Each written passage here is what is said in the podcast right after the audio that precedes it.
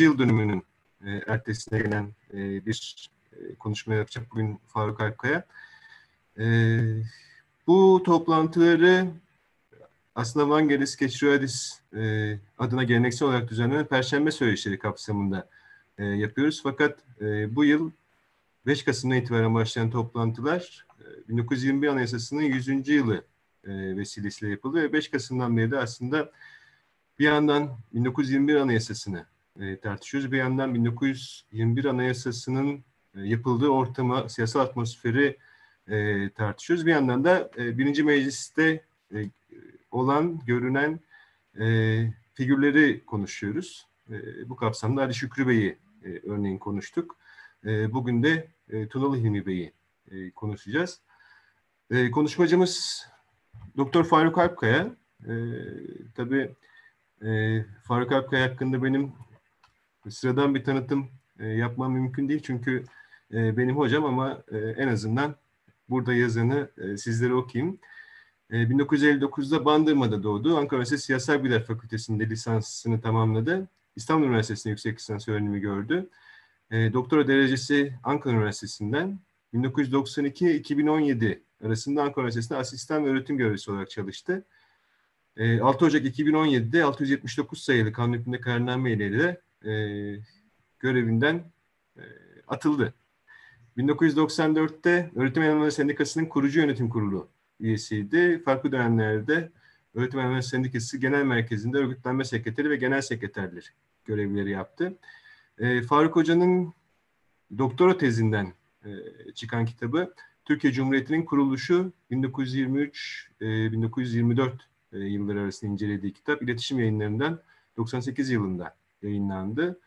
20. E, yüzyıl Dünya ve Türkiye Tarihi Gökçen Alpkaya ile birlikte kaleme aldıkları kitap İstanbul e, Tarih Vakfı'ndan yayınlandı 2004 yılında. Ve 1920'den günümüze Türkiye'de toplumsal yapı ve değişimin editörlüğünü Bülent Duru ile birlikte yaptı. Bugün bana göre ki sanırım hoca da bu görüşü paylaşır. Birinci Meclis'in en ilginç figürlerinden birini e, bize anlatacak. E, Tunalı Hilmi Bey'i. Benim e, dinleyicilerden e, ricam e, seslerini kapalı tutmaları çünkü e, sorun oluyor. Yaklaşık 45 dakikalık bir sunumu Faruk Hoca'dan e, dinleyeceğiz. Ardından da e, bir o kadar bir soru cevap tartışma kısmımız olacak. E, sorularınızı istediğiniz zaman e, chat bölümünden yaz, yazabilirsiniz. YouTube'dan dinleyen arkadaşlarımız da e, YouTube'dan e, soruları yazabilirler. O sorular e, bana aktarılacak. Ben de e, Faruk Hoca'ya soracağım. Hocam buyurun söz sizde. E, teşekkür ederim. E, baştan belki birkaç şeyi söylemem gerekiyor. Bir kere ben e, Tunalı Hilmi'yi bilmiyorum. Bunu baştan söyleyelim. E, bu görev verildikten sonra bana e, Tunalı Hilmi'yi öğrenmek için e, işte 25 gündür e, çalışıyorum. Ama tabii kaçılmaz olarak bu kadar kısa sürede hele e, bir de mahrumiyet bölgesinde e, olduğum düşünülürse daha çok ikinci kaynakları okudum. E, kendisinin yazdığı e, alıntılar ve e, birkaç aktarma dışında e, doğrudan bir şeyi okumadım. Tabii burada kendisinin e, hakkında yazılanlar deyince e, başta Şükrü Hanoğlu, Şerif Mardin, e, ondan sonra ve Sabri Ateş geliyor. E, bu konuşma ilk teklif edildiğinde de bu konuda kitabı çıkmış olan hiç olmazsa Sabri Ateş'in olması gerektiğini söylemiştim ama kendisi kabul etmemiş e, konuşmayı bana aktarıldığı kadarıyla. E, bir tür mecbur kaldım. Niye mecbur kaldım derseniz e, bu biraz da teklifi yapanın Dinçer Demirkent olmasından kaynaklanıyor galiba. Önce öğrencim, sonra meslektaşım, sonra da e, atılarak bir tür kader arkadaşım oldu ve e, bu kadar çok ortak nokta olunca da e, kıramadım. e, Tunalı İlmi e, Bey Türk siyasal hayatının en ilginç e, figürlerinden biri. Ama bu ilginçliği e, hiçbir zaman başrol oyuncusu olmasından kaynaklanmıyor. E, bu filmlerde bir tür e, en iyi yardımcı oyuncu e, rolü vardır. Muhtemelen Tunalı Hilmi'ye e, Türk siyasal hayatında biçilebilecek rollerden biri en iyi yardımcı oyuncu. Yani bir tür e, yaşadığı dönemde herkesin zihnine kazanmış, herkesi kazınmış, herkesin e, tavır aldığı bir figür. E, Samet Ağaoğlu'nun Babamın Arkadaşları kitabındaki ifadesiyle bir tür anlaşılamayan adam. E, ilk dile getirdiğinde e, alaylara maruz kalan, mecliste yaptığı konuşmalar sık sık e, e, sıra kapaklarına vurmayla, yere ayak vurmayla e, kesilen, gülüşmelere yol açan, sus artık, otur artık diye tahkir edilen e, bir adam. Ama aynı zamanda e, dile getirdiklerinin ya da e, verdiği e, kanun tekliflerinin e, çoğunun zaman içinde e, hatta bir kısmının kendi öldükten sonra e, tekrar meclis gündemine geldiği, yasalaştığı e, ve e, uzun bir dönemde Türk siyasal hayatına damgasını vurduğunu söylemek de aynı zamanda mümkün e, bu açıdan.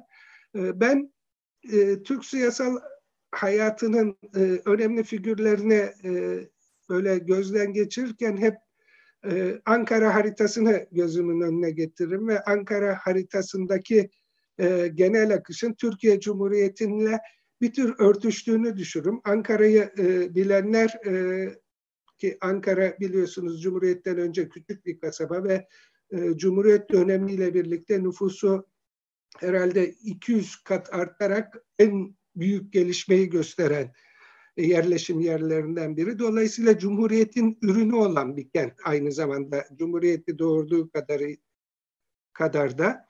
E, bu açıdan Ankara'nın ana e, arteli Atatürk Bulvarı e, hem Cumhuriyet'in ana doğrultusunu gösterir hem de ona çıkan yan yollar Cumhuriyet'e nasıl gelindiğini bir şekilde gösterir gibi gelir. Mesela Ulus'tan e, başlar Atatürk Bulvarı ve e, Kavaklıdere'ye kadar e, uzanır. Bu uzanırken onu ilk kesen cadde istasyondan başlayıp Dikme evine kadar giden Talat Paşa Bulvarı'dır. Talat Paşa Bulvarı bugün üst geçitten geçiyor gerçi Ankara'da ama bir anlamda Türkiye Cumhuriyeti'nin koşullarını hazırlayan insandır. Hemen e, ileride Sıhhiye'de iki tane e, cadde Atatürk Bulvarı ile birleşir ya da ondan ayrılır. Biri Mithat Paşa Caddesi'dir ki Mithat Paşa'sının Türk modernleşmesindeki yeri herkesin malumidir. Diğeri de Necati Bey Caddesi'dir. E, Mustafa Necati Bey de ilk e, Milli Eğitim Bakanı olarak e, Tevhidi Tedrisat Kanunu'ndan sonra gene e, Türk siyasetinde kısa dönemli de olsa çok büyük bir rol oynamıştır. E, devam ederiz. İşte Meşrutiyet Caddesi e, keser. Nihayet Atatürk Bulvarı'nın bittiği yerde de Tunalı Hilmi Caddesi Kuğulu Park'ın köşesinde Atatürk Bulvarı'nın kıyısına yanaşır ama orada durur, bulvarı kesmez. E, Tunalı Hilmi Caddesi'nin tabii e, bölge zamanında Tunalı Hilmi ailesine ait olduğu ve caddenin alanı ve Kuğulu Park e, daha sonra e, belediyeye devredildiği için bir yandan makul karşılanır ama fikirleri açısından da Atatürk'ün ya da Türkiye Cumhuriyeti'nin oluşturmasına tam da öyle bir rolü vardır Tunalı Hilmi'nin. Ee, kendisi 1871 doğumlu. Hep kıyaslamak için e, dönemin önemli figürlerinin yaşlarını da göz önüne alırsak mesela Atatürk'ten 10 yaş e, büyük. E, garip bir şekilde kaderleri de benziyor. 28'de ölüyor. Atatürk 38'de ölüyor. Tam 57 yıl yaşamışlar. Tunalı Hilmi de bir karaciğer hastalığından ölüyor. O da ortak bir nokta ama diğer önemli figürlere özellikle İttihat Terakki içinde başarılı olup ıı, iktidarı ele geçirmiş figürler, figürlere baktığımızda ya Tunalı Hilmi ile yaşıttırlar ya da birkaç yaş gençtirler aslında ya da birkaç yaş yaşlıdırlar ondan. İşte Doktor Nazım, Bahattin Şakir gibileri ıı, ya aynı yaşta ya gençtirler. Ee, gene e, Talat Paşa, Ahmet Rıza, Mizancı Murat gibi isimler de ondan bir dönem öndedirler, biraz yaşlıdırlar. Dolayısıyla bu kuşakların arasında da tam orta noktada e, duran biridir. Kendisi e, Bulgaristan sınırları içinde olan bugün eski Cuma'da dönüyor ve e, 93 Harbi olarak bilinen tarihimizde e, 1876-77 Osmanlı-Rus Savaşı sırasında ailesiyle birlikte e, İstanbul'a göçüyorlar. Ondan sonra da e, büyük ölçüde hayatı e, 1895 yılına kadar yani 24 yaşına kadar Anadolu'da bir ara babasının görevi nedeniyle daha sonra da e, İstanbul'da geçiyor. E, askeri Rüştiye'de okuyor. Sonra askeri tıbbiye idadisine, liseye e, devam ediyor. Ve e, 24 yaşında 1895'te e, son sınıf öğrencisiyken askeri tıbbiyede e, yurt dışına kaçıyor e, dönemin koşulları gereği. Burada ilginç bir nokta dikkatimi çekti. Onu e, söylemem gerekiyor. Mesela kendisinden 3 yaş e, genç olan, 74 doğumlu olan Bahattin Şakir e, o da yurt dışına kaçacaktır ama o e, doktor ol, tıbbiyeyi bitirecektir genç olmasına rağmen. Aynı yıllarda kaçıyorlar neredeyse yurt dışına. E, tıbbiyeyi bitirmiş olacaktır. Hatta bir ara adli e, tabiplik için uzmanlığını yapacaktır. E, Paris'te yanlış hatırlamıyorsam.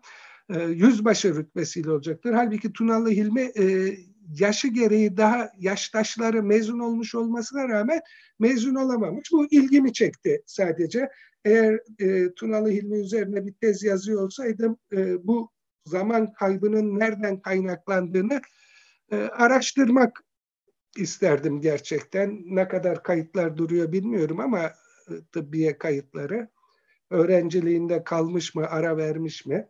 Neyse 1895'te Cenevre'ye gidiyor. Cenevre'de o sırada e, İttihat Terakki'nin ileride önemli figürleri olacak insanlar ya onunla birlikte aynı dönemde gitmişler ya da biraz önce gitmişler. Bunların tabii en e, önemlilerinden biri Cenevre e, ekolünden olup da İttihat Terakki Genel Sekreterliğine kadar e, yükselen Mithat Şükrü Bileda'yı anmak gerekir. Ama e, bilhassa e, Şükrü Hanoğlu'nun e, üzerinde yaptığı e, hakikaten mükemmel bir çalışma olan Abdullah Cevdet'i anmak e, gerekir. E, burada e, Cenevre e, dönemi e, Tunalı Hilmi'nin 1895'ten e, 1901'e ya da 2'ye çünkü arada bir e, Madrid e, macerası vardır. Başka bir e, şeye göre de rivayete göre de tam çözemedim. Özellikle 1902 ile 1904 arası iyice karışık. E, 1904'e kadar sürecektir. Karışık derken ona değineyim. E, 1904'te Mısır'a gittiği kesin, Mısır'da olduğu kesin e, şeyin ama 1902-1904 arasında e, ne yaptı çok belirgin değil. E, farklı şeyler yazılıyor daha doğrusu ikinci kaynaklarda, ikincil kaynaklarda. Mesela e, e, o sırada Cenevre Üniversitesi'nin pedagoji bölümünü bitirdiği, hukuk fakültesi derslerine devam ettiği yazılıyor. E, bir e, çocukları olduğu için, evlendiği ve çocuğu olduğu için bir dönem iyice kenara çekildiği yazılıyor ya da 1902'de daha e, Mısır'a gittiğini e, yazanlar da var. Ama iki yıllık bir boşluk var hayatında. Böyle bir boşluk dönemi ileride 1916-1920 arasında da ortaya çıkacaktır. E, tam olarak e, ne olduğu belli olmayan bir dönem. E, Cenevre'deki İttihat Terakki e, grubu aslında İttihat Terakki'yi bir tür federasyon olarak düşünürsek yani İstanbul grubu, İstanbul'dan kaçıp Paris'e gidenler ve Cenevre'ye gidenler. Cenevre'deki grup radikal bir grup. Buna mukabil Paris grubu Ahmet Rıza 1889'da daha erken e, gittiği için ve Ahmet Rıza'nın işte çok bilinen pozitivist e, görüşleri nedeniyle daha e, aklı selim diyebileceğimiz e, bir grubu oluşturuyor.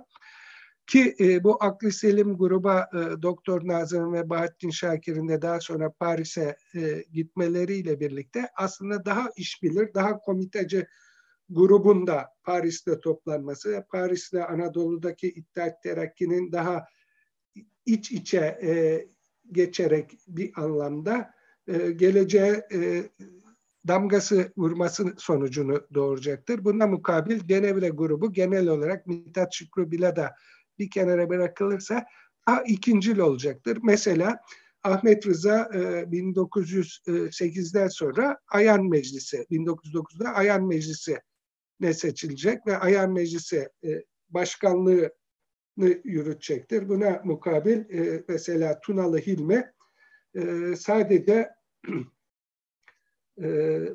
kaymakamlık görevine atanabilecektir. Yani aradaki büyük uçurumu e, buradan değerlendirebiliriz. Ya da Abdullah Cevdet'e aslında e, Sıhhiye Müdürlüğü gibi daha sıradan bir görev. Kaymakamlık bile düşmeyecektir. Hiçbir zaman e, devlet nezdinde. E, bu 1895-1897 arasında e, ilk e, gittiği dönemde diğerlerinden e, biraz farklı davranıyor e, Tunalı Hilmi. E, şu anlamda farklı davranıyor. İçinde bulunduğu Cenevre toplumuyla muhtemelen e, derin bir ilişki kuruyor ve oradaki farklı gruplarla ilişkiye giriyor. Bu, bu benim çıkarsamam. E, çok açık yazılan bir şey yok ama o sırada Cenevre'de kimlerin olduğuna da e, baktım. Cenevre bilmem e, yani benim bildiğim kadarıyla Bakü'nün uzun süre yaşadığı e, ve anarşistlerin güçlü bir grup oluşturduğu bir merkez. Bunun yanı sıra Plehanov'da e, Rus narodniklerinin e, önemli isimlerinden biri, sonradan Rus Marksistlerinden olacaktır. Plehanov'da e, o Planov hele o sırada da e, Cenevre'de gittiğinde ve e, güçlü bir narodnik grup da var. Tabii Denevre'nin başka bir özelliği daha var ya da İsviçre'nin kantonlardan oluşuyor. Yani yerel yönetimlerin çok güçlü olduğu yer. Bütün bunlar ileride Tunalı Hilmi'nin düşüncelerinde önemli rol oynayacak bence hepsi. Ee, çok güçlü e, e, bir yer yerel yönetimlerin ve orada e, tek bir ulus yok. Bir İsviçre üst ulusu var belki ama işte Almanca konuşanlar var, e, Fransızca konuşanlar var, İtalyanca konuşanlar var. Çok etnisiteli e, bir devlet İsviçre. Dolayısıyla bütün bu özelliklerinden bence bu ya da bütün bu ortamdan en çok etkilenen isim e, ve en özgün çözümleri e, bulan isim e, Tunalı Hilmi gibi görünüyor. E, 95-97 arasında ki ilk büyük ihtilalci e, dönemi diye adlandırılan e, Tunalı Hilmi'nin hatta narodizme, anarşizme e, çokça meylettiği dönemi hutbeler dönemi de olarak alınıyor. Bu dönemde e, bir dizi hutbe e, başlığında doğrudan halka seslenen ajitatif, propagandif e, metinler yazıyor. Genellikle ihtilal, ayaklanma çağrısı yapıyor. Her hutbesinde başka bir toplumsal kesime sesleniyor. Askerlere sesleniyor, köylülere sesleniyor, ulemaya sesleniyor. Ve bunu yaparken de aslında e, yukarıdan ve bir tür e, Osmanlıca değil de olabildiğince sade basit bir Türkçe e, kullanmaya çalışıyor seslendiği gruplar adıyla hatta bu dönemin sonlarında Cenevre döneminin sonlarında Ezan adlı bir iki sayı çıkan bir e, gazetede çıkartacaktır uzun süre olmasa da. E, tabii gazeteyi e, görmedim. Neler yazdığını sadece değinildiği kadarıyla biliyorum. Genellikle çok üstünde durulmamış. Ama Tanıl Bora'nın Deryanlar'da yaptığı yorum var. Bu hutbeler e, konusunda yani burada bir pragmatik bir yönü vardı e, Tunalı Hilmi'nin diyor. Kutbe gibi dini bir şey başlık koyarken yazdığı metinlere e, asıl olarak e, çok faydacı yaklaşıyordu konuya diyor. Yalnız e, TBMM Büyük Millet Meclisi zabıtlarındaki konuşmalarını e, hepsini okumaya çalıştım bu sürede. E, yani en azından baktım hepsine öyle diyeyim. E, sıkça e, hadislerden ve ayetlerden bahsediyor ve bunları e, çok yerli yerinde e, kullanıyor ve yani yerli yerinde kullandığında şuradan çıkartıyorum. E, özellikle birinci mecliste yoğun bir ulema topluluğu olmasına rağmen bunların hiçbiri Tunalı Hilmi'nin bu sözüne itiraz etmiyor. Hatta çoğu zaman da tam karşıt fikirde olsalar bile destekliyorlar. E, bu destekleyebiliyorlar e, bu görüşünü. Yani Tunalı Hilmi'nin hutbe başlığını seçmesi, ezan diye bir e, gazete çıkartması e, ve e, bütün bu şeyler göz önüne alındığında hmm, ayet ve e, e, hadislerde e, olan ilişkisi metinlerinde göz önüne alındığında aslında e, bir şey kadar hmm, ne diyeyim ona bir ulema kadar en azından e, şeye vakıf olduğunu, İslami kültüre e, vakıf olduğunu söylememiz gerekiyor. Tabii başka bir boyutu da e, 1920'lerde meclisteyken e, dile anayasa tartışmaları sırasında ve köy kanunu tartışmaları sırasında dile getirdiği e, şeyler olacaktır. Mesela efendiler ben onu e, burada e, Tolga Şirin de var. Onun sitesinde e, Tunalı Hilmi'nin anayasa taslağının Fransız taslağının metni yer alıyordu. Oradan okudum. Teşekkür edeyim bu arada. E, izleyenler arasında e, yani oraya koyduğu için bulmam kolay oldu. E, e, mesela mecliste şey diyor, efendiler ben diyor bunu 1902'de yazdım. Fransızcası da e, çıktı. E, Troçki bunu 1903'te yazdı aynı şeyleri. Şimdi Sovyetler Birliği'nde uygulanıyor diyor. Yani Troçki'nin ne yazdığını, Troçki'nin ne yaptığını ve Sovyetler Birliği'nde ne olduğunu bütün bu süre boyunca da bir yandan farkında e, e, biliyor. Ya da e, bu tür e, başka e, atıflar da var. Şimdi notları karıştırmayayım, aklıma gelmedi. E, ama e, yani Cenevre'nin ve o sırada dünyadaki entelektüel ikliminde hep farkında. Yani şey de diyor tabii alçak gönüllülük yapıyor. Troçki illa benden aldı bunları demiyorum. Aklın yolu bunu getirir, gerektirir zaten gibi bir yere e, bağlıyor. Tabii o sırada mecliste genel olarak o zaman gülüşmeler şeyi handeler olarak geçiyor. Handeler handeler diye parantez içinde e, zabıtlarda e, şey var, uyarılar ya da işte ne olup bittiğine dair atmosfere ilişkin görüşler var.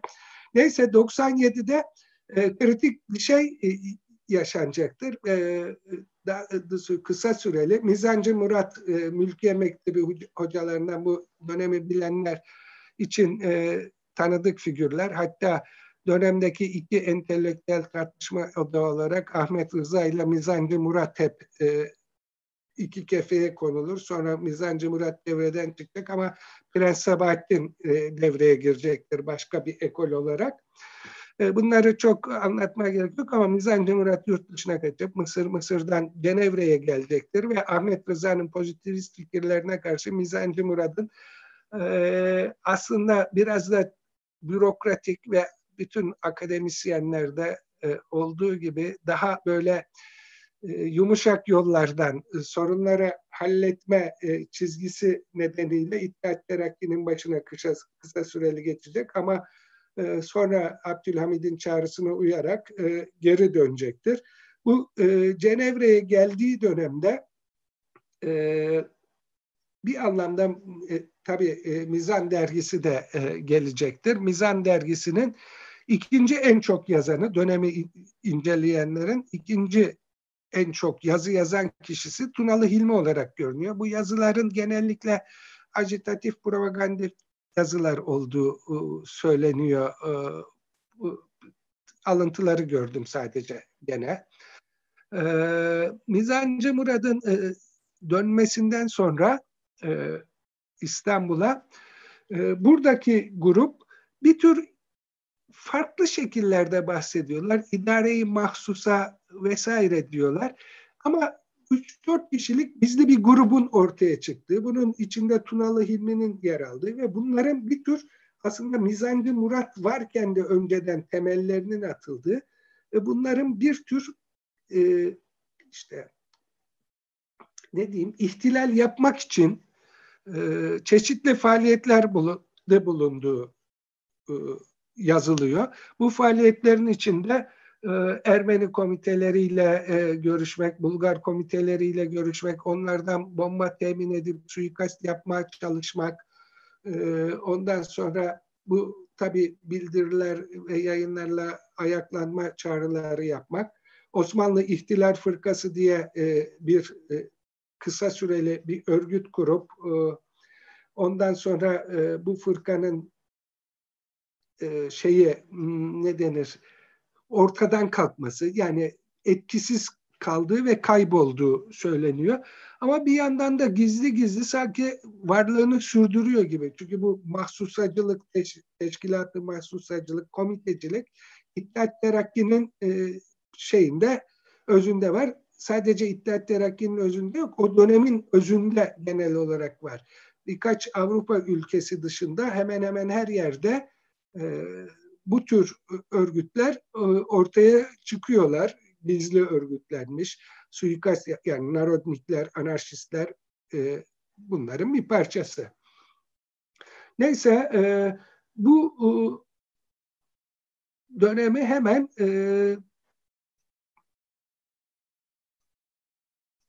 yeni bir yayın faaliyeti izliyor. Yayın faaliyeti deyince de bir meşveret gazetesi sürekli çıkacak vardır e, Paris'te. Bir de e, Cenevre merkezli e, tabii iyi bilmediğim için bakacağım. Osmanlı e, gazetesine e, çıkartıyorlar. Osmanlı gazetesi e, uzun süre varlığını sürdürecek. E, hatta e, şey gel, geldikten sonra Prens Sabahattin'in babası e, Avrupa'ya kaçtıktan sonra Osmanlı gazetesini alıp e, şeye taşıyacaktır, e, Londra'ya taşıyacaktır. Bu Osmanlı gazetesinde de gene en çok yazanlardan biri Tunalı İlmi imzalı yazılarının yanı sıra benim oradan yapılan kimi alıntılardan, üslubundan e, imzasız yazıların bir kısmını da Tunalı Hilmi'nin yazdığını e, tahmin ediyorum.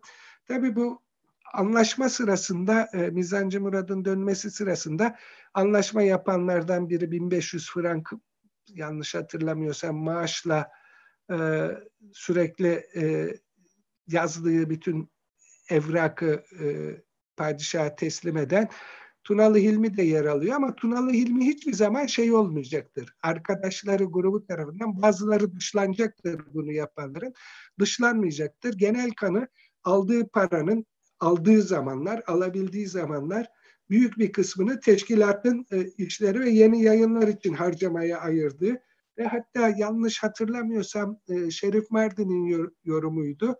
Yani bunu da komiteciliğin doğal bir e, şeyi olarak gördüğü, kaçınılmaz bir sonucu olarak gördüğü ve bir tür e, hamilik müessesesinin e, Osmanlı'da hami olunabilecek daha doğrusu hami edinebilecek e, Mısır dışında fazla yer olmadığı için gidip gidip devlete kapılandıkları, devlete işte yazdıklarını ve e, bozuk matbaa hurufatını teslim edip e, bunun karşılığında bir takım paralar aldıkları, bu paralarla da yeni hurufatlar alıp yeni yayınlar çıkarttıkları biçimde. Hamiliği devlete yaptırdıkları e, yorumu vardır. E, ne kadar oldu? Ben çok mu daha erken bir yerdeyim? Ee, şey, hocam bir yarım saat olmuş. Var. Hızlı gideyim biraz. Ee, hızlanayım. Ee, pardon. Ee, işte 1901'de evleniyor. Ee, ilk çocukları oluyor. Bir, bir ortalıktan kaybolduğu iki yıllık bir dönem var ama ondan önce e, bir dilek, bir şart ve aile hekimliği adlı ve aile hekimliğinin de daha kısa bir nüshası e, işte Fransızca olarak anayasa e, taslağı olarak onları e, hazırlıyor, yazıyor. Daha sonra Mısır'a gidip Mısır'da aslında bir tür e, eline eteğini çekiyor 1908'e kadar. E, 1908'den sonra dönüyor ve kaymakamlık yapıyor. Karadeniz Ereğlisi, e, e, Gemlik, e, hatırladığım şimdi Bayburt, Ordu e, ve Beykoz kaymakamlıklarında bulunuyor. 1916 yılında yine bir hayatında boşluk olan bir dönem bu. 1916 yılında e, muhacirin e, umum müdürlüğüne yani ne denir ona? İşte muhacir, göçmenler umum müdürlüğünde dış şube sorumlusu oluyor. Kendi söylediği orada 3-4 kişiydik. E, Müslüman ülkelere gidip hariçten Müslümanların ülkeye dönmesini sağlayacaktık ama kapılar kapandı bir yere gidemedik e, deniyor. Ee, pardon. Hocam ben de araya gireyim. E, Emel Ekal Hoca yazmış. E, aman kısaltmayın. E, şey bozulmasın. Çok iyi gidiyor diye. E, size de evet ama 35 yani. dakika oldu. Bir, saate kadar çıktık diğer toplantılarda. E, şey yapmayayım. E, e yani e, şimdi çok kısa dönemde çok yoğun okuyunca bir sürü bir de darmadağın oluyor. Ne iyi ne doğru ne eksik ne fazla ayırt edemiyorum, seçemiyorum. Yani daha vakıf olsam daha seçerek söz edebilirim. Bu dört yıllık boş, boşluk döneminde bir şey yapmadık, oturduk diyor ama dört yıl e, oturmuş olmasını ben şey yapamıyorum. Yani tehcirin e, yürütüldüğü dönemde muhtemelen bir tür hatta bu teşkilatın mahsusa gibiydik vesaire demeler de sanki e, bu Ermeni soykırımında belli roller üstlendiğini bana düşündürüyor. Yani buna ilişkin bir delilim elimde yok ama böyle bir şey e, ister istemez düşünüyorum. E, 20'de e, son Osmanlı Meclisi mebusanına e, seçiliyor. Bolu milletvekili olarak seçiliyor. Bolu'yla o güne kadar resmi olarak göründüğü kadarıyla bir ilgisi yok. Bolu'ya en yakın yer bulundu Karadeniz Ereğlisi ki Bolu'ya bağlı bir ilçe de değil Karadeniz Ereğlisi o dönemde bildiğim kadarıyla. Ee, son Osmanlı Meclisi mebusanı işte e, İngilizlerin iki mebusu istemesi üzerine kendi kendini tatil etmesi, An- Ankara'dan Mustafa Kemal'in çağrısı e, üzerine e, dağılıyor ve e, şey e, Tunalı Hilmi 27 Nisan günü 16 Mart'ta kapanacaktır meclis. 27 Nisan günü Ankara'ya geliyor. Bu aradaki dönemde yani bir aylık yaklaşık dönemde ne yaptığına ilişkin iki, üç farklı yorum var. Bir tanesi e, kendi ailesinden e, anlatılan yorum. İşte önce İstanbul'da yakalandı, Bekir Ağa bölüğüne götürüldü, oradan kaçtı. Sonra Adapazarı'nda tekrar yakalandı. Oradan da tekrar kaçtı, Ankara'ya geldi. Ondan geç geldi e, bir ay diye. Çünkü hemen 18, 19, 20'sinden itibaren Mart'ın insanlar gelmeye başlıyor bir kısmı. Bir kısmı da gecikerek geliyor hakikaten.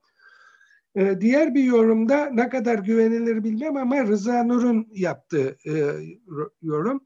Rıza Nur, Tunalı Hilmi şimdi şu anda aklımda değil başka bir isim daha veriyor.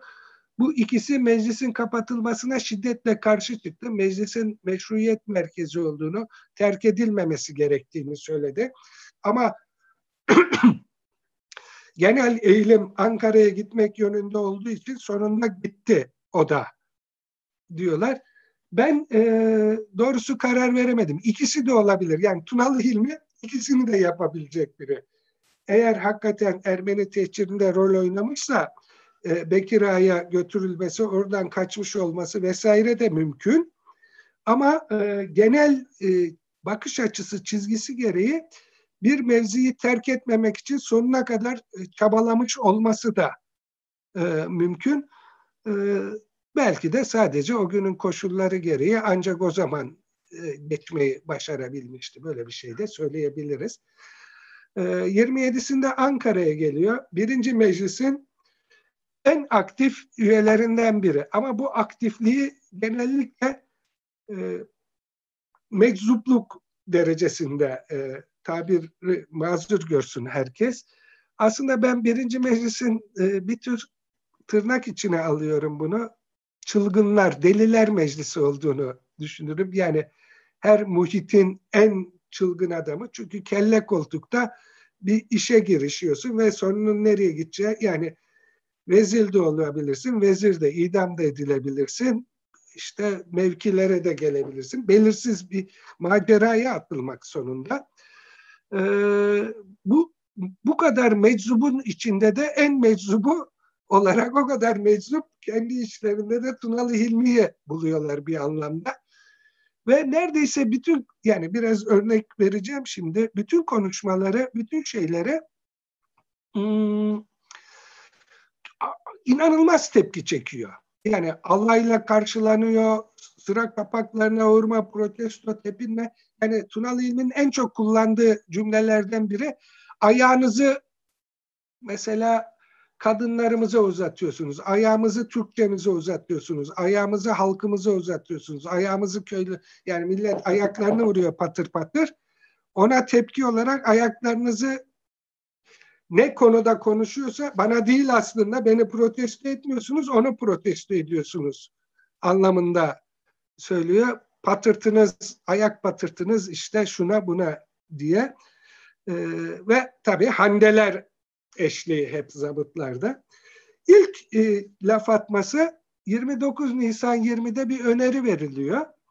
E, meclise katılanların fes takmaması, kalpak giymesi gerektiği konusunda. Şimdi Tunalı Hilmi'nin son resimlerini görenler hep e, kalpaklı olduğunu göreceklerdir. Halbuki burada çıkıyor. E, Fes'i savunuyor ve Fes e, Türkiye Fes Türk'ün ruhuna yerleşmiştir diyor. Fes'i değiştirmeye kalkmayın diyor mesela. Tabii ama onun asıl macerası e, hele 1900'lerden itibaren Memiş Çavuş serisi köycülük e, vesaireyle ilişkilendirildiğinde köy meselesi ve e, anayasa tartışmaları yapılırken e, yani Teşkilat-ı Esasiye Kanunu komisyonda görüşülürken 25 Ekim 20'de köy kanunu teklifini veriyor. Bu onun bir şeyi olacaktır, saplantısı ve e, e, tarihin garip bir tecellisi sonucu bu köy kanunu e, birinci mecliste değil, ikinci mecliste Cumhuriyet'in ilan edildiği günlerde ve e, 24 Teşkilatı Esasiye Kanunu görüşülürken aynı zamanda kabul edilecektir. Böyle de bir şansı var. Ee, sonra mesela Milli Marş için yapılırken Milli Marşı e, böyle uzmanlara bırakmayalım. Meclisten bir komisyon kuralım. Son kararı o versin diyor. Bu nadir kabul gören tekliflerinden biri mecliste. Ondan sonra e, mesela 10 Mart 21'de bir yıl sonra saatlerin 24 saat olarak kabul edilmesi kanunu veriyor. O zaman saatler 12 saat biliyorsunuz gündüz gece olarak e, ve e, güneşin doğuşundan başlayıp akşam güneşin batışına göre ayarlanıyor. 24 saat esasını hemen reddediliyor. Sonra kabul edilecektir. Ondan sonra bir e, yazı cemiyeti kurulmasını teklif ediyor. Daha sonra bu Türk Dil Kurumu olarak kurulacaktır. 22'de lakapların ve e, övücü sözlerin, devletlileri, hazretlileri vesaire bunların kaldırılması için bir kanun teklif veriyor. Yine alaylarla meclis kürsüsünden indiriliyor. Kabul edilecektir. Ee, 3 Mart'ta verdiği kabul edilen bir teklif var şey kaldırılırken e, 24'te. Pardon oraya atlamayayım. Ha bu mesela şey reddedildiğinde, lakapların reddedildiğinde bunu okuyayım çok komik çünkü. Takrimin reddi reye konamaz diyor. Yani o kadar ki meclis başkanı o bir şey önerdiği zaman reddedenler el kaldırsın diyor hep ve e, reddedenler el kaldırıyor. Halbuki Tunalı ilmi şey gereği, usul gereği, iş tüzük, nizamname gereği takririn reddi reye konamaz. Takriri kabul edenler diye reye konur. Yani niye kabul edenler diye o kadar alışmış ki ama artık reddedenler diye. Lakin Tunalı vazifesini yaptı. Gelecek seneye tekrar edeceğim. Geçen sene de teklif etmiştim. Her sene aynı teklifleri veriyor şey başlarken. Dönem başlarken aynı köy kanunu teklifleri, lakapların kaldırılması, 24 saat esası vesaire vesaire. Nitekim 9 Aralık 22'de tekrar aynı teklifi verecektir. 23'te de verecektir. Kabul edilinceye kadar. 3 Mart'ta e, Diyanet İşleri Başkanı olsun. Umarım Diyanet şeyi diyor mesela. E, o kabul ediliyor e, neyse ki Diyanet İşleri e, Başkanlığı teklifi. Devletin adının hep Halk Cumhuriyeti olmasını söylüyor. Türkiye Halk Devleti, Türkiye Halk Cumhuriyeti bu kabul edilmeyecektir.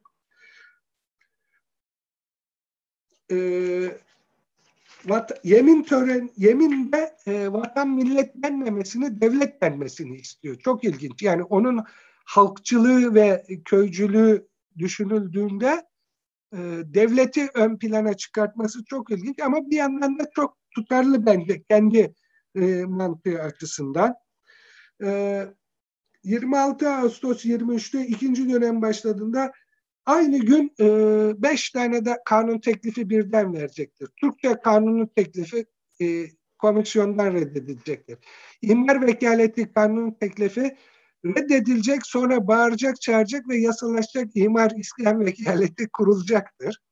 E, köy idaresi kanunu teklifi gene kabul edilecektir. E, artan oranlı vergi kanunu teklifi verecektir, reddedilecektir. E, dahiliye vekaletinin ilgası ve e, bu işlerin heyeti vekile tarafından yapılmasını teklif edecektir. Madem şey devletiyiz deyip o da reddedilecektir. 29 ee, Kasım yani ilginçliğini göstermek için söylüyorum. 29 Kasım 23'te bir soru önergesi veriyor. O zamanki şeyle takrir. Büyük şehirlerde otomobil kazası olmaması için e, hangi tedbirlerin alınıp alındığı ya da alınmadığı hakkında takrir veriyor. Yani 23'te e, büyük şehirlerde kaç tane otomobil var? Kaç zamanda bir kaza oluyor? E, ama adam düşünüyor bunları. Ee, 25 Aralık 26'da e, gene çok ilginç bir teklifi veriyor. Zabıta vakalarında gerek sebep olanların yani faillerin gerekse kurban olanların adlarının gazetelerde açık açık yazılmaması için e, bir teklif veriyor. E, 27'de 3 Ocak'ta yılbaşı kanunu teklifi veriyor. Yılbaşı olarak e, 1 Ocak'ın kabul edilmesi ve kutlanması reddediliyor tabii. Ya bunların büyük bir kısmı reddediliyor, baştan salıyor. Tabii en önemli mesaisi e, bir Karadeniz Ereğlisi Zonguldak bölgesindeki e, maden işçileri, İstanbul'daki e, işçiler, Bomonti'de, e, şirketi Hayriye'de vesaire çok sayıda önerge veriyor işçiler hakkında ve köy kanunu. 28'de ee, de 27 sonunda 28'de son defa mebus seçiliyor. Bu da ilginçtir. Birinci mecliste yer alıp e, ölünceye kadar mecliste milletvekili olmayı başaran az sayıda milletvekilinden biridir. Böyle kadar e, alay konusu olmasına rağmen. Bu arada e, atladım. E, TBMM'in ilk döneminde ilk e, yıllarda Mustafa Kemal'in Fransızca tercümanlığını yaptığına dair e, bir kayıt var. E, çok yakın e, mesaide Fransızca bir konu ortaya çıktığı zaman e, yaptığına dair bir kayıt var. İkincisi e, Düzce ayaklanması çıktığı zaman e, TBMM'ye karşı yani daha doğrusu Düzce'de İstanbul hükümetini destekleyen bir hareket çıktığı zaman oraya karşı da destek hareketi çünkü nereden baksak onun bastırılması için irşat heyetine görevlendiriliyor ama e, o gitmeden ayaklanma bastırılıyor. E, oradan e, Ereğli'ye gidiyor. orada Ereğli'de e, Fransızların e, Ereğli'yi işgal etme girişimine karşı bir direniş örgütlediğine dair e, yazılanlar var. E, burada da çok rivayet var. Yani Fransızlar böyle bir teklifte bulundular, reddedildiler. 30 kişilik bir şeyden 200 kişilik Fransız müfrezesini dağıttı, yok etti, öldürdüğe kadar. Bir de e, Kavaklıdere şarapları ailesinden gelen o bölge bağlar. Yani Tunalı Hilmi Caddesi Hacı yolundan başlar. Böyle Afetler Caddesi şimdiki adıyla Libya yolu biter. Ortada bir yerde başlar. Caddeler genellikle meydanlarda başlar biterler ya. Bu ortada başlar ve e, Kulu Park'ta. Bunun nedeni de bütün o arazinin e, ve bağların e, e, Tunalı'ya ilmiye ait olması. E, Atatürk Sanatoryumu da Keçiören'deki Tunalı Hilmi'ye aitmiş. Dinçer kötü kötü bakıyor bitir artık diyor. Ama daha asıl konuya gelmedik. Ee, belki sorularla... Hocam vaktimiz var. Ee, bir, bir 10 dakikada. Tamam ben yavaşça e, toparlayayım hmm, o zaman. E, sonra şey yaparız.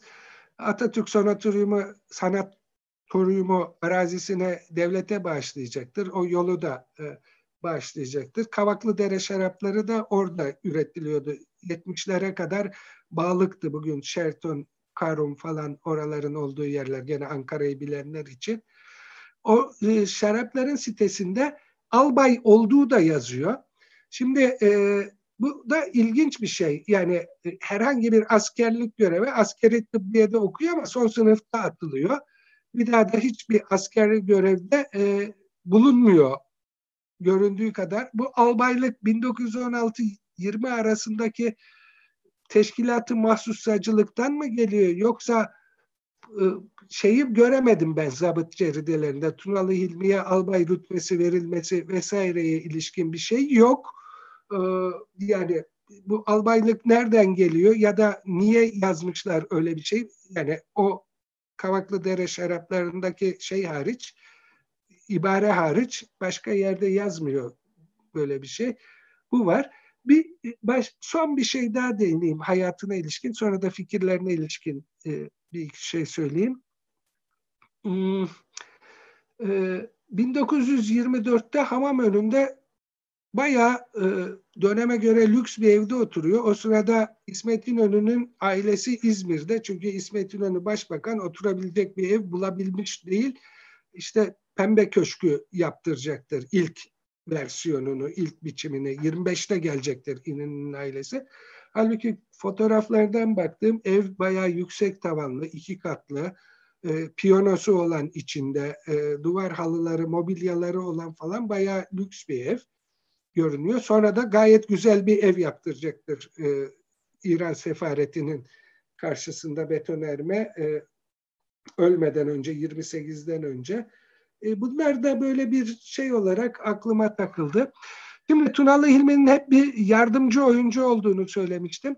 Genel olarak yapılan değerlendirmeler bir Osmanlıcılık düşüncesinden Turancılığa vardığı şeklinde e, ve bir ihtilalcilikten de düzen adamlığına e, vardığı biçiminde.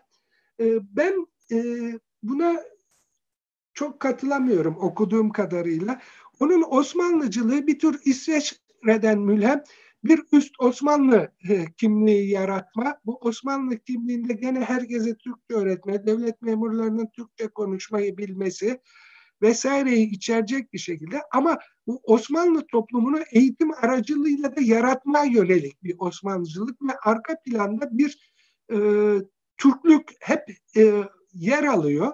Daha sonra adım adım e, bu tür bir Osmanlı ulusu yaratmanın koşulları ortadan kalktıkça e, Türkçü boyutu daha e, görünür oluyor. Halbuki ayrıntılı anayasa taslağında en önem verdiği konulardan biri de eğitim meselesi ve eğitim meselesini de genel olarak bir ulus yaratmanın parçası olarak görüyor.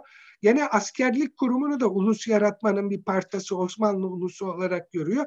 Yalnız orada bazı kısıtlar koyuyor. Mesela askeri okullara e, şey gayrimüslimler 5 yıl sonra zorunlu askerliğe tabi olacaktır. Askeri okullara gayrimüslimlerin alınması 10 yıl sonra e, gündeme gelecektir gibi. Yani önce bir alt düzey eğitim süzgecinden geçirdikten ve bir Osmanlı toplumu nu yarattıktan sonra ki arka filanda hep devlet var. Yani millet demek devlet demektir. Devlet milleti yaratacaktır düşüncesi bir şekilde var. Ee, bunu öneriyor. Ama bunun koşulları ortadan kalktıkça gayrimüslimler tasfiye oldukça e, giderek Türkçülüğe dönüşüyor deyip e, burada susayım artık. Hocam çok e, teşekkür ederiz. E, şimdi e, hala hazırda birkaç e, yorum ve soru var. E, yani soruları mümkünse yazılı olarak alıyoruz eğer e, şey varsa el kaldıran bir arkadaşımız var ama e, bu chat bölümünden yazarsanız e, bizim için daha rahat olur. E, ben şimdi e, Tolga Şirin'in yaptığı bir yorumu okuyayım.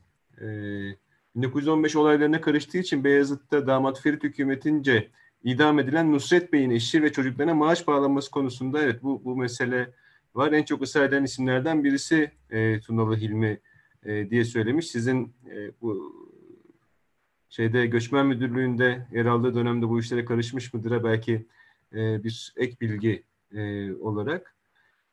E, bir de soru sormuş Tolga Şirin. E, Tolga Hilmi Bey bildiğim kadarıyla kendisini ihtilalci ve halklılık yanlısı olarak tanımlar. Siz onu sağcı mı sayarsınız, solcu mu? diye sormuş. E, eklemiş ayrıca e, bugünkü e, süre gelen popülizm e, kavramının solcular da dahil olmak üzere yaygın içinde olumsuz anlamda kullanıldığına e, değinmiş. E, buna ne dersiniz demiş. Şimdi cevap vereyim değil mi? Evet evet hocam. Ee, bugün e, Dinçer'in senin yazın aklıma geldi. Kemal Kılıçdaroğlu'nun sağ sol artık e, kalmadıya ilişkin yazdı. E, şimdi tabii e, Tunalı Hilmi bu şeyle bakarsak solcu birisi. Yani hiç e, tartışmasız. E, niye solcu? E, çünkü hem kaynaklarından bahsettim. Yani narodniklerden, anarşistlerden etkilenmiş olma ihtimali çok yüksek diye. Buna ilişkin tek atıf galiba e, Şükrü Hanioğlu'nda nihilizmden etkilenmiş olabilir gibi bir şey var. E, böyle göre, bildiğim ya da hatırladığım kadarıyla. E, yani narodnikler ve şeyler e, solcu genel e, sağ sol yelpazesi içinde açıkça. Tabii popülizmi, bugünkü popülizmle onun halkçılığını e, e, yaparken ya biz e, şimdi kavramların e, Roland Barthes'ın mı bir sözü vardır. Yani kavramlarında bir tarihi vardır. E, kavramların tarihi zaman içinde değişir anlamı. Yani e, herhalde 1791'de Fransa'da terörist olmak en büyük onurdu. Robespierre en büyük çünkü genel demokrasi ilkesiydi terör. Ee, şimdi bugünkü anlamına geldiğimiz zaman 100, 180 e, derece mi tam tersi mi oluyor? 180 ee, derece dönmüş durumda ee, sözcüğün anlamı yani genel demokrasi ilkesinden ya da kavramın anlamı başka bambaşka e, bir yere demokrasi düşmanlığına dönüşmüş durumda.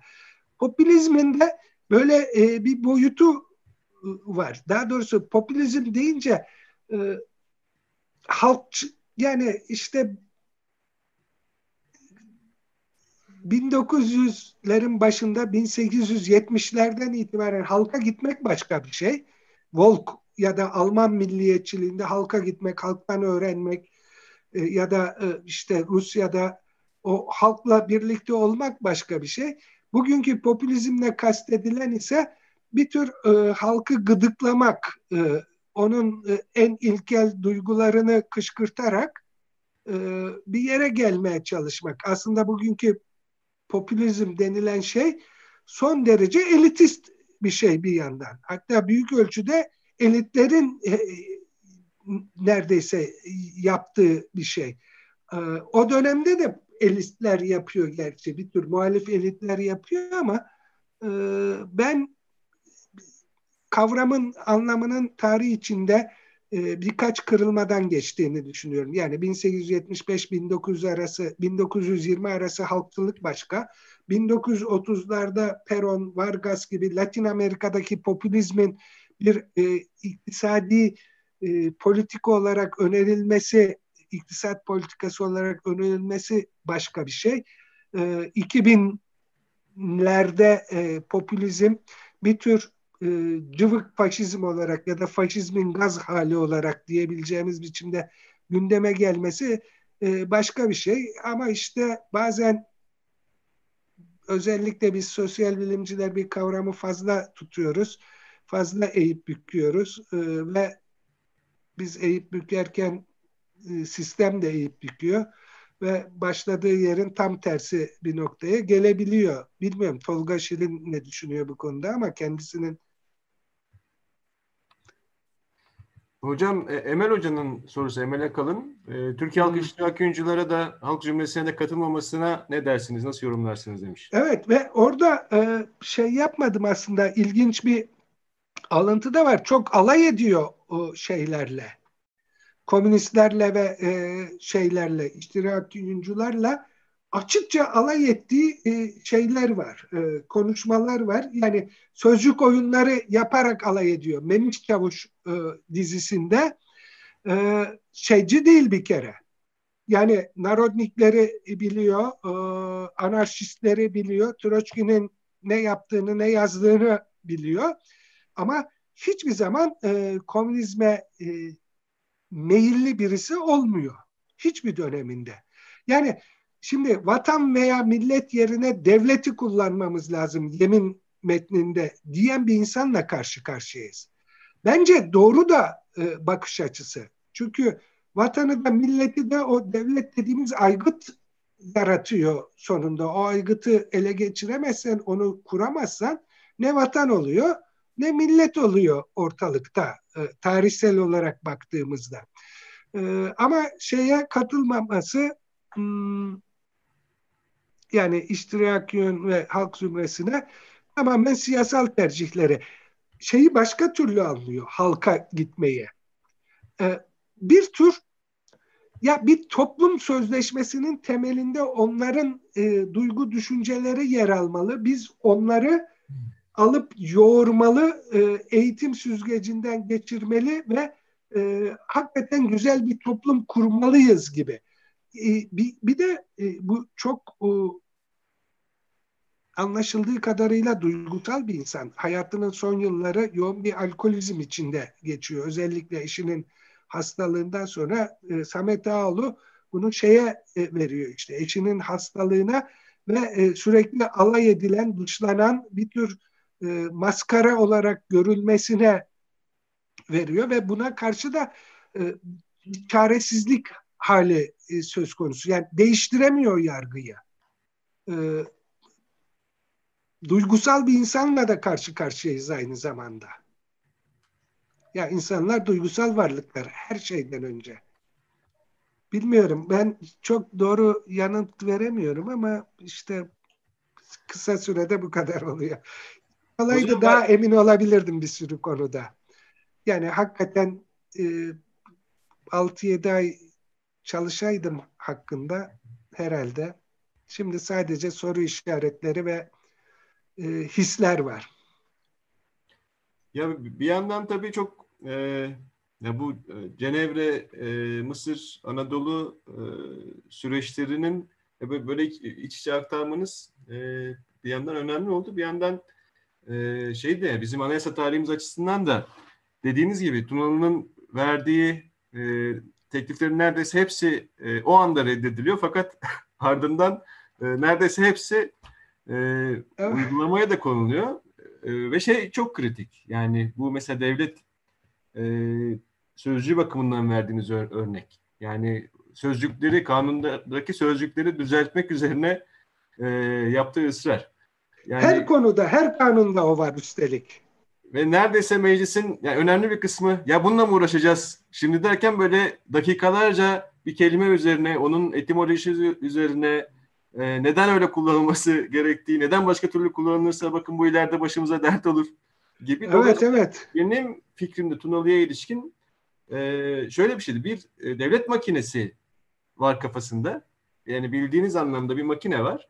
E, ve o makine güzel bir e, toplum inşa edecek e, gibi belki aslında hani şeye tabii aydınlanmacı e, fikirlerin böyle biraz kaba e, haline de e, dayanan e, fakat gerçekten de belki e, yaşıtlarıyla dönemiyle karşılaştığında örneğin e, kadın meselesindeki en ileri fikirleri e, savunan yani o e, 1922 seçim kanunuydu yanlış hatırlamıyorsam e, onu feministlikle suçladıklarında evet feministim bu kötü bir şey mi? Kadınlar nüfusun yarısı e, diyordu. Hani bugün meclis kürsüsünde söylemenin e, zor olacağı şeyleri o dönemde e, söyleyen birisiyle karşı karşıyayız. Ben çok uzattım. Şeye bu e, halkçılık meselesine ilişkin e, birkaç şey söylemek isterim hakikaten ben de. Yani size de e, ayrıca da sormak isterim.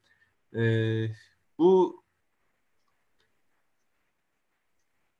popülizm e, kavramının bugün kullanılışıyla e, karıştırmıyorum. Aslında karıştıra da e, biliriz. Yani popülizm de sol popülizm ve sağ popülizmlerin ayrımının e, yapılmamasını ben bugün e, sorunlu olarak görüyorum.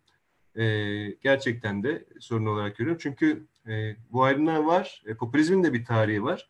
E, ben 1920'lerin halkçını da e, bir tür genel popülizm e, kavrayışı içerisinde e, düşünmek gerektiğini söylüyorum ve o dönemde bir, bir tür sol popülizmin ve sağ popülizmin olduğunu da söylemek gerektiğini düşünüyorum. Yani iki tane aslında olgusal olarak da birbirinden ne zaman ayrıldıkları tespit edilebilecek. Yani ben doktor tezimde tespit etmeye çalışmıştım. İşte 1922'nin e, sonlarında belki de Halk Partisi'nin kurulmaya karar verildiği e, bir dönemde artık bu 1920'lerde e, biraz Bolşevizmden e, etkilenen, biraz köycülükten e, etkilenen, e, adım merkeziyetçi e, fikirlerin çok e, yoğun olduğu, temsil ilişkilerinin hep doğrudan e, halka kaydırılmaya e, çalışıldığı, yani devlet yönetimine katılma bakımından da e, böyle bir e, ilişki oldu ve e, memleketin e, işte ülkenin sınırları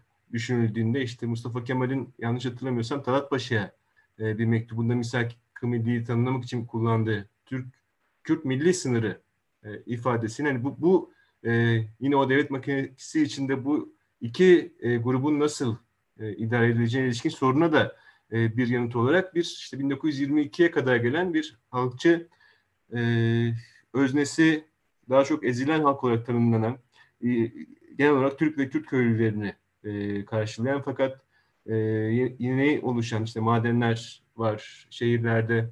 Özellikle İstanbul'da 1908'den beri tanınmaya başlayan e, işçiler var. Ve buralara dayanan bir halkçılık var ve bu halkçılığın asıl şeyi de e, bürokrasi ve memur karşıtlığı üzerinden yani o, o, o Osmanlı'dan aktarılan e, sınıfsal ilişkilerle karşısında onu gördüğü e, bir şey var ve birinci meclise çok hakim bir fikir bu. Yani memurların meclise alınmaması e, fikrine kadar e, işte hatta aydınların memleketin başına bela almış, okumuş, yazmış kişilerin değil de halkın meclise girmesi e, ne kadar varan fikirler. Fakat 1922 sonunda ve 1923 başında artık netleşecek e, biçimde de bu imtiyazsız, sınırsız kaynaşmış e, kitle olarak e, sağ halkçılık diyebileceğimiz belki bir halkçılığın yani sınıf çatışmalarını görmezden gelen, e, adını anmayan, e, sadece sınıflar arasındaki ilişki değil, işte kadın erkek arasındaki ilişkide de benzer bir e, tutumu, artık e, etnik farklılıkları tanımayan bir e, yeni halkçılıkla e, karşı karşıya e, olduğumuzu ve daha halkı dürten halkçılığın aslında bir, bir tür e, buna e, işte Fichtein'in bir kitabı var. E, ön popülizmler, prepopülizmler e, diye e, adlandırdığı e, bir şey. Dolayısıyla bu ikisi arasında da e, bir farklılık görmek lazım. Yani Cumhuriyet'in kuruluşundaki bir halkçılık evreni vardı. Neredeyse bütün fikirler bunun için ifade ediliyordu ama e, bir yandan da birbirinden gerçekten çok açık ayrımların olduğu iki, en az iki halkçılık diyelim e, olduğunu da belki söylemek gerekir. Ee, bir şeyi çok iyi hatırlattın. Bu kadın erkek bahsetme unuttum. İlk andan itibaren yani 1900'lerin başında 1902'den yanlış hatırlamıyorsam itibaren kadın erkek eşitliği üzerine laf söylüyor. Hatta hep kadını öne alarak e, söylüyor bunu. Bunun için uğraşıyor. Yani teklifler de veriyor. Çeşitli e, şeyler yapıyor. E, genellikle işte alay ediliyor. Yani mecliste alay ediliyor. Başka yerlerde de çok ciddi alınmıyor. Bir tür propaganda metinlerini İttihat Terakki yayıyor hep durmadan. Yani dağıtılıyor. Ama bu tür ciddi metinleri e, yani bir adam çıkmış anayasa taslağı hazırlamış. İşte Şükrü Haneoğlu'nun bir tane sadece asistanken yaptığı bir makale var benim görebildiğim hakkında. Ya bana biraz şey geliyor bu. E, gözden kaçılmış. Yani her teklifi ya şey bile var. E, bunu komisyona havale ediyorum diyor başkan. Bir teklif veriyor da bağırıyor oradan birisi tımarhaneye havale edin sahibiyle birlikte diyor. Yani böyle bir insanla. Sacit Kutlu'nun burada bir sorusu var. E, ben baktım. E, Topal Osman gibi e, albay rütbesi milis albayı olabilir mi e, diye bir soru. Şimdi Topal Osman'ın e, şeyi hmm, konumu farklı. Topal Osman'ın sonunda bir e, Giresun e, bölüğü var. Giresun bölüğü e, Nurettin Sakallı Nurettin Paşa Merkez Ordusu Komutanı e, bir, bir kurulduğu Merkez Ordusu Komutanı e, olduğu dönemde işte bana nere bağlanacak diyor. Askerlik şubeleri sana bağlanacak deyip baştan atmaya çalışıyorlar. E, benim asker almak için de adama ihtiyacım var deyip bu Topal Osman bölüğünü bağlıyorlar. O işte e, Koçgiri bölgesinde yağmalama vesaire yapıyor. İsyana neden oluyor. Muhafız bölüğü olarak kullanılıyor. Yani silahlı bir güç var. Tunalı Hilmi'nin bu tür silahla ilişkili olduğu sadece Karadeniz Ereğlisi'ndeki bir rivayet var. Yani e, olabil, olmuş olabilir de olmayabilir de. Baş, bir kaynakta da çok bir şey yok kendi söylediğinden başka.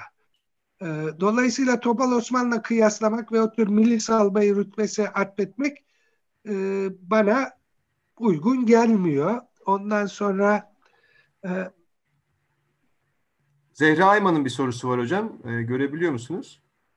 E, vallahi şimdi bir sorusu daha vardı Sacit Kutlu'nun Sacit hemen altta. bir sorusu daha var. İsterseniz önce onu e, cevaplayayım. O, onu, e, hocam belki dinleyiciler... O, o soru değil aslında. E, 15 gün sonra e, Murat Sevinç o konudan bahsedecek e, sanırım bu şeyler babında. E, anayasa evet. taslağı, Cumhuriyet'in ilk evet. anayasa taslağı. E, sen de karşılaştırma yapacaksın. E, dolayısıyla burada şey yok zaten. Hmm. Bunu erteleyelim bir hafta evet. hafta sonra. Ee, Zehra Hanım'ın sorusu e, evet, gördüm. açık fikirleriyle e, Kadro ee, bir daha şimdi sonra. Kad, Ama, kadroyla ilişkili. Ha, sen oku evet. E, Köycülük bakımından neler yapıyor demiş. Türkçülükten hareket ederken laikliğe ve farklı etnik meselelere nasıl bakmıştı diye sormuş. Evet. Ee, kadro hareketi 1930'lardan sonra asıl olarak işte e, Şevket Süreyya Aydemir, Vedat Nedim Tör e, gibi e, Doğu Üniversitenin adı da gelmedi aklıma. Ben bu konuda makalem de var halbuki ama e, Moskova'daki e, Doğu Emekçileri Üniversitesi miydi? Kud, Kudu muydu? Neyse. E, onların e, yarattığı bir düşünsel hareket aslında dünya çapında farklı versiyonlarının sonra çok görüldü şey e, o devre yetişmiyor. Yani 27'den itibaren hasta oluyor ve aslında siyasal hayatta 28'de de ölüyor zaten. Son zamanlarında hep İstanbul'da hastanede geçiriyor. Dolayısıyla kadrocularla bir ilişkisi yok. Yani hem şey olarak, nesil olarak hem anlayış olarak.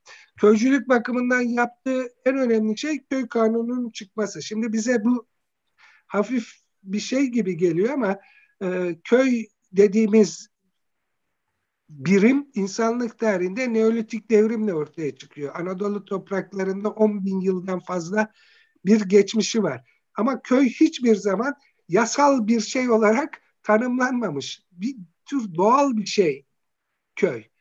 Diğer e, belediyeler, e, nahiyeler, idari bilim olarak ya da yerel yönetim birimi olarak vilayetler devlet eliyle kurulmuş şeyler ama köyler öyle şeyler değiller. Köyler oluşmuş şeyler. Devletten önce var olmuş birimler. Bunu e, bir tür e, hem yönetim birimi hem de toplumun bir birimi olarak ve yasal olarak devletin bir birimi olarak tanımlamak için uğraşıyor. Köycülük için yaptığı en önemli şey bu köy kanununu çıkartıyor. O tarihten sonra e, köy kanunu işte 1923 e, Ekim sonunda mı Kasım'ında mı ne kabul ediliyor Cumhuriyet'te aynı günlerde. Önemli işi o. Tabii bir de bu Memiş Çavuş dizisinde e, köylülüğü e, çeşitli biçimlerde vergisinden e, şeyine kadar habire dile getiriyor, tamamlıyor. E, bu etnik meselelere ve laikliğe nasıl baktığına bir kere bu modernist bir adam. Yani eşi bir İsviçreli ile evleniyor bir kere. Çok erken bir tarihte bir gerçi Ali Suavi daha erken tarihte aynı şeyi yapıyor. E, kadın erkek ilişkilerinde yani 23-24 yılına ait fotoğrafları var ailesinin. Gayet modern insanlar hem kızı hem o sırada 20'li yaşlarda hem eşi hiçbir zaman e, hiçbir şey fotoğrafı yok. Başörtülü, e, başı bağlı vesaire. E, Türkçülükten hareket ederken e, laikliği yani din meselesini hep bir devletin altında topluma ait bir mesele olarak görüyor. Yani modern anlamda bir laiklik var. Öyle çok metni var. 1900 e, daha hutbelerden başlayarak yani Ortodoks olabilirsin, Katolik olabilirsin, Musevi olabilirsin, her şey olabilirsin ama her şeyden önce Osmanlı olacaksın diyor. Bir üst kimlik. Yani önce İsviçreli olacaksın, sonra istersen Alman, İtalyan, e, Fransız olabilirsin, Katolik olabilirsin, Protestan olabilirsin vesaire gibi. Hocam ee, burada bir araya girip Türkçülükle ilgili Tolga Şirin e, bu sorunun devamını e, belki e, getirebileceğiniz bir şeye vurgu yapmış. Ben de çok önemsedim. E, 1902'deki metinde Türk değil bilinçli bir şekilde Türkiye'li kavramını seçmiş olması e, bu üst kimlik anlayışıyla ilgili olabilir mi demiş. Be, be, bence öyle. Ama bu Türkiye'lilik içinde diğer etnik unsurların bir şekilde eritilmesi ama bu eritilme tam da kendi yerelliklerinden vazgeçmeden gerçekleşebilecek bir eritilme olarak algılıyor. Yani onlar bir şekilde kabul edecekler e, devleti, devletin otoritesine karşı çıkmayacaklar. Çünkü metinlerinden bir tanesinde şey diyor. Yani bugün devletin yıkılma sebeplerinden, temel nedenlerinden biri her ben şimdi mealen söylüyorum. Etnisitenin kendi bağımsızlığı peşinde koşmasıdır diyor. Halbuki yapmamız gereken o Osmanlılık Fransızca metinde Türkiye'lilik olarak e, geçmiş. E, sanırım e, şey metninde e, Osmanlılık olarak e, geçiyor. Çünkü Avrupa'da o sırada Türkiye'li diyorlar galiba. Ya üst kimlik, kesinlikle üst kimlik. Yani İsviçre modelini düşünüyor o o modeli incelemiş. Ya pedagoji eğitimi tamamladığı e, Cenevre Üniversitesi söylüyor. Eğitimin nasıl bir rol toplumsal ve siyasal e, şey, siyasal toplumsallaşmada nasıl bir rol oynadığının e, farkında, e, dinin farkında. Dolayısıyla laiklik, eğitim, e, üst kimlik hepsi ve en üstte devletin olduğu aslında bir anlamda da ama bir piramit şeklinde de aşağıdan. Çünkü meclis öncesi köy meclisinden nahiye meclisine, nahiye meclisinden kazaya, kazadan vilayete, vilayetten e, üste e, millet meclisine üzeren ve bir alt meclisin bir üst meclisin üyelerini seçtiği bir zincir, zincir şeklinde giden bir de devlet modeli ilk tasarısında e, kuruyor. dolayısıyla onun temelinde hani nasıl toplumun temelinde aile vardır gibi devletin temelinde de köy vardır. Evet. Oradan başlayarak giden bir şey vardır. Hmm. Farklılıklarımız olabilir ama bir üst kimliğimiz var. Yanlış hatırlamıyorsam çok da e, mutlu ol, olduğunu belirten bir nidayla köy kanunu çıktığında değil mi? Bir, bir şeyle bitiyor. Ee, yani ee, ya, ölsem de gam yemem artık gibi öyle, bir şey. Öyle bir şey söylüyor. Evet. Öyle bir şey söylüyor. Tam hatırlamadım. Zaten çok hoş ıı, sözleri var yani. Ee, Emel Hoca, Emel Akal Hoca e, üniversitenin adını hatırlatmış. Kutuv. Ha. Kutuv tamam. Ta, tamam teşekkür ederim.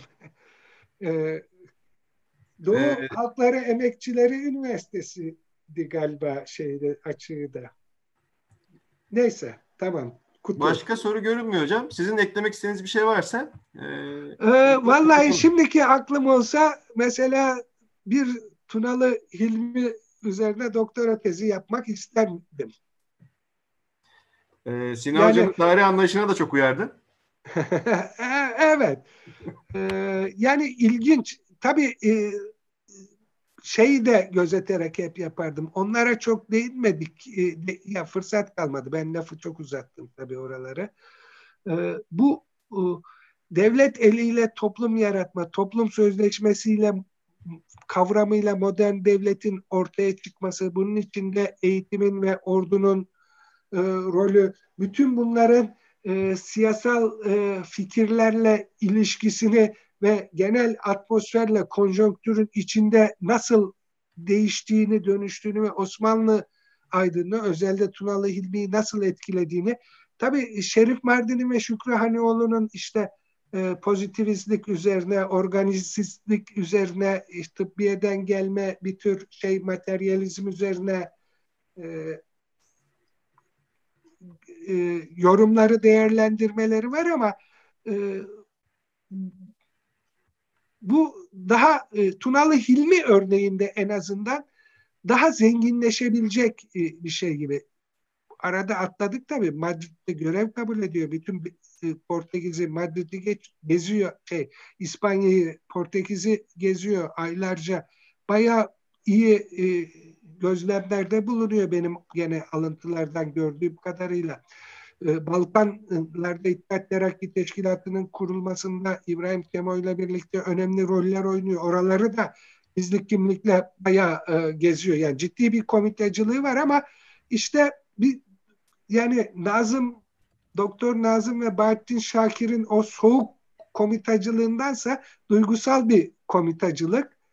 Ee, böyle. Ee, bir e, Tolga Hoca bir soru sormuş Tolga Şirin. E, fakat asıl olarak Emel e, Hoca'ya yöneltmiş sorusunu. Evet. Dolayısıyla tartışma ilginç bir yere gidebilir. Hep beraber evet. tartışmak bakımından. E, Emel Hoca eğer e, uygunsa tabii e, ona da sormak isterim. E, ben soruyu okuyayım. Emel Hoca da uygunsa e, birlikte konuşalım. E, biz anayasacılar demiş Tolga Şirin. E, Bülent Taner Hoca'dan e, çok etkilendiğimiz için yaygın olarak 1921 metninin yerelci olduğunu düşünürüz. Kongre iktidarlarına anlam yükleriz. Oysa Emel Hanım kitaplarında bunu ters yüz ederek iddiatçının merkeziyetçiliğine dikkat çeken e, bir çözümlemeyle süreci ele alıyor. Acaba iddiatçı Tunalı Hilmi'nin ademi merkeziyetçilik yani şuradan şuraya yönetim olarak savunduğu davası e, bu analizin neresine düşer? Demiş. E, Emel Hocam eğer buradaysa ve uygunsa belki tartışmaya katılmak ister. Ee, sanırım ayrılmış gibi. Hocam siz bir şey der misiniz? Ee, sesiniz kısık Faruk Hocam. Bu şey konusunda mı? E, yerelcilik ve evet, merkeziyetçilik. Evet. Şimdi e, bir kere 21'deki kongre iktidarları e, meselesi e, Kars örneği bir yere bırakılırsa e, diyelim e, aslında yerel e, sivil toplum kuruluşları olmanın çok ötesine gidemiyorlar. Kars'ta ayrı bir durum. Yani onun zorlandığı yerler var biliyorum örnekler. Ama e, niyet hep e, bir tür şeyden faydalanma gibi geliyor bana. Hmm, iddiatçı kadroların hani e, ondan Tunalı Hilmi de konuşmalarında bahsediyor. Vatan deyince a, a, bu istiklal mahkemeleri ilk kurulduğunda işte askerden kaçıyor askerler e, köylerine gidiyorlar. Vatan deyince herkesin aklına kendi köyü geliyor e, diyor.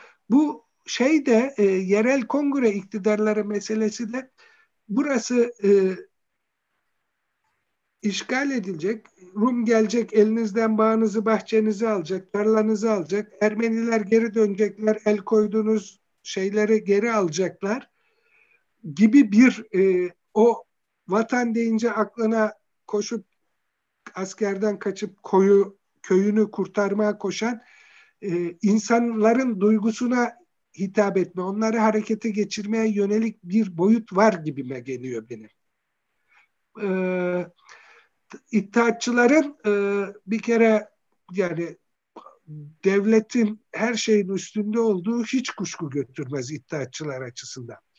Ama bu yerel kongrelerde devleti kurtarmanın aracı B planı olarak devreye girmiş bir şey. Yani çok çelişen bir şey yok. Tunalı Hilmi'de de benzer bir şey var. Tunalı Hilmi tabii e, 1902 idi galiba ilk yayınlanışı e, bu şuradan şuraya yönetim modelinin. O da o dönemdeki e, var olan yapıyı bir tür nasıl koruyabiliriz? Yani biz bunları nasıl hapsedebiliriz? Çünkü öyle örnekler veriyor. Ermeniler hiçbir yerde çok olmayabilir. Olsun çok olmasınlar. O köyde hiç olmazsa bir temsilcileri olacaktır. Tek temsilci seçilebiliyorsa o tek temsilci nahiyeye gidecektir. Nahiyede de tek bir tane varsa o tek bir tanesi kazaya da gidecektir. Tek bir kişi bile seçebilse bir köyde bir kişi bile düşse paylarına o üst meclise kadar gidecektir deyip en küçük şeyin bile e, grubun bile e, en üst düzeyde temsil edilebileceği dolayısıyla biz temsil edilemiyoruz iddiasıyla ayrılıkçılık yapmayacakları kısa vadede bir düzen ki bunu eğitimle ve diğer şeylerle tahkim ederek sonunda ortadan kaldıracak zaten. Tek bir üst ulus yaratmayı ve herkesten çok düşünmüş. Yani diğerlerinin lafsi Osmanlılığı, lafsi e, şeyi gibi düşünülmemiş bu. Pratik olarak nasıl ben bunu gerçekleştirebilirim diye kafa yormuş. E, yani çok düzgün yanıtlar veremiyorum. Biliyorum ama elimden gelen bu. Yani aslında Bülent Tanör'ün e, kitabında da te- teleolojik bir şey var. Yani ulusal teze e, yönelmiş olarak her şey başlıyor. E, şeyini e, hissediyorsunuz. Kendisi de zaman zaman söylüyor yerel kongre iktidarları e, kitabında. Yani kongreler bölgesel, e, yerel ve bölgesel ha, geldi. toplanıyorlar. Heh, Emel Hoca geldi. E, ben e, bir cümle daha edeyim. E, şey yapayım Emel Hoca'ya bırakayım. E, ve İttihatçılar topluyor bu kongreleri de e, sonuç olarak. Fakat yerel kongrelerin e, kendi güçleri aslında şeyi e, birinci mecliste tartışan hikayenin e, bir tür e, samimiyetini de e, bence ortaya koyuyor. Yani orada bir şey verilmiş değil. Bir tür taktik e, olarak görülüyor değil kanaatindeyim ben sadece. Hocam hoş geldiniz Emel Hocam. E, size e, sözü bırakayım. Sesi de açabildim galiba. Evet, evet hocam. Ee, ben yalnız tekrar bağlanabilmek için e, Faruk Hoca'nın son konuşmalarını tam takip edemedim. Ama soruyu yakalamıştım. Benim çok da önemsediğim bir şeydir böylesine e, bir konuda işte hocayla polemik yapmış olmamız e, şeyle anayasacı hocamızın adı neydi vefat eden? Yani Bülent bu arada Bülent Tanör, Bülent Tanör hocayla ee, onun için çok memnun oldum böyle bir soru sorulmasına. Şimdi e, Bülent Tanör'ün yaklaşımı bizim e, şeyde de vardır. Hmm, ay, benim tez jüri hocam da üstelik neyse gelir aklıma. Şöyle bir yaklaşım olduğunu hissediyorum ben. Hani milli mücadele dönemini önemsiyorlar. e, yüksekte değer biçiyorlar. E, fakat bu insanların geçmişinde de bir İttihat Terakki Teşkilatı Mahsusa falan filan da var. Bu kadrolarla bu kadrolar birbirinden farklı. Taner Ak e, ay neyse siyasalın hocası e, Şimdi, Taner Timur olabilir mi hocam? Taner Timur. Taner Timur hocam. Şimdi onda da öyle diyor. E, dolayısıyla böyle bir şey yok gibi geliyor. Şimdi ben bir eski teşkilatçı olarak o dönemi çalışırken özellikle Hacı Muhittin'in anılarında ve ondan sonra e, bazı karakolcuların e, Celal Bayar'da da vardır aynı şey e, gidiş gelişlerinde çözdüm. Şimdi şey bile bence çok önemlidir. Her kim ne kadar dikkat etti. Mustafa Kemal e, Samsun'a çıkmadan önce Bekir Ağa bölüm, bölümüne gider. E, ha, bazı hatıralarda şöyle söylerler. Selanikli geldi. Sarı Kemal geldi. Sarı Mustafa geldi. Mustafa Kemal'in adı bile olmadan bazı hatıralarda e, onun şeye gittiğini e, Bekir Ağa bölüğünü ziyaret ettiğini görüştüler, görüş konuşmaları gereken konuları konuştular derler böyle. Şimdi ama kim olduğunu şu anda hatırlamıyorum tabii. Çok zaman geçti. Şimdi ondan sonra Mustafa Kemal Samsun'a hareket eder. Rauf Bey Bandırma üzerinden Balıkesir'e gider. Balıkesir'de kimle görüşür? Doğrudan Çerkesitem'in ağabeyleriyle görüşür. Şimdi Çerkesitem'in Tevfik veya Reşit hatırlamıyorum. Reşit Bey de olabilir. Şimdi düşünün Rauf Bey Çerkes. Reşit Beyler de Çerkestir. Ve orada Ege yöresinde Bandırma, Balıkesir biliyorsunuz. Çerkeslerin özellikle aristokrat olanlarının da hakim olduğu büyük toprakları falan orada konuşurlar. Ondan sonra Rauf Bey e, aşağıdan Ankara, Eskişehir üzerinden Samsun'a Mustafa Kemal'le buluşmaya gider. Bakın bunlar hep organizasyondur. İşte Hacı Muhittin'in anılarında şöyle şeyler vardır. Karakoldan biri geldi. Broşür getirdi. Şimdi üç gün sonra broşürü dağıtılması gereken yerlere dağıttık. Kimine silahla, kimini tokatla, kimini ikna ederek diye. Ve ondan sonra pıtrak gibi orada örgütlenmeler başladı. Örgütlenmelere baktığınız zaman tek tek Uşak'ta, Manisa'ydı oradaki o işte müdafaa hukuk cemiyetlerine baktığınız zaman ne görürsünüz? E, reddil haktır pardon şeyde galiba Ege'dekiler. E, hepsi eski iddiatçıdır. Yani mesela Celal Bey, Celal Bayar, o zaman Celal Bey'in kaçışı, gelişi, sonra 16 Mart'tan sonra yani 16 Mart 1920'de e, şey basıldıktan sonra Meclisi Mebusan basıldıktan sonra Enver Paşa'ya çok bağlı olduğunu bildiğimiz bazı subayların gelip Ege'de bu insanlarla görüştüklerini, toplantı yaptıklarını bildi Celal Bey'dir. Ondan sonra doğrudan mesela e, Ankara'ya gitmeden Karabekir'i de çiğneyerek Enver çıktıklarını biliriz. Dolayısıyla şey e, son derece örgütlü bence, son derece şey e, teşkilatlı, e, son derece bilinçli, merkezi bir yapı. Ama tabii e, mutlaka hani ilk kurulduktan sonra yer özelliği vardır. Özellikle 16 Mart'ta Meclisi Mebusan basıldıktan ve İstanbul'daki karakolcu teşkilat tamamen dağıldıktan sonra ayrılmak zorunda kalıyorlar. Yoksa tutuklanacaklar. Ee, bu Ege'deki teşkilatlar belli bir özellik kavuşmuştur. Ee, ama ondan sonra da işlevi kalmamıştır. Çünkü 23 Nisan 1920'de artık şey başlayıp değil mi? E, meclis, Ankara'daki meclis toplanır. Onun için e, e, Bülent Taner'in e, o bağımsız, aşağıdan yukarı, yerel, işte işgal altındaki bir e, ülkenin e, sivil vatandaşlarının teşkilatları olduğu kanaatinde değilim.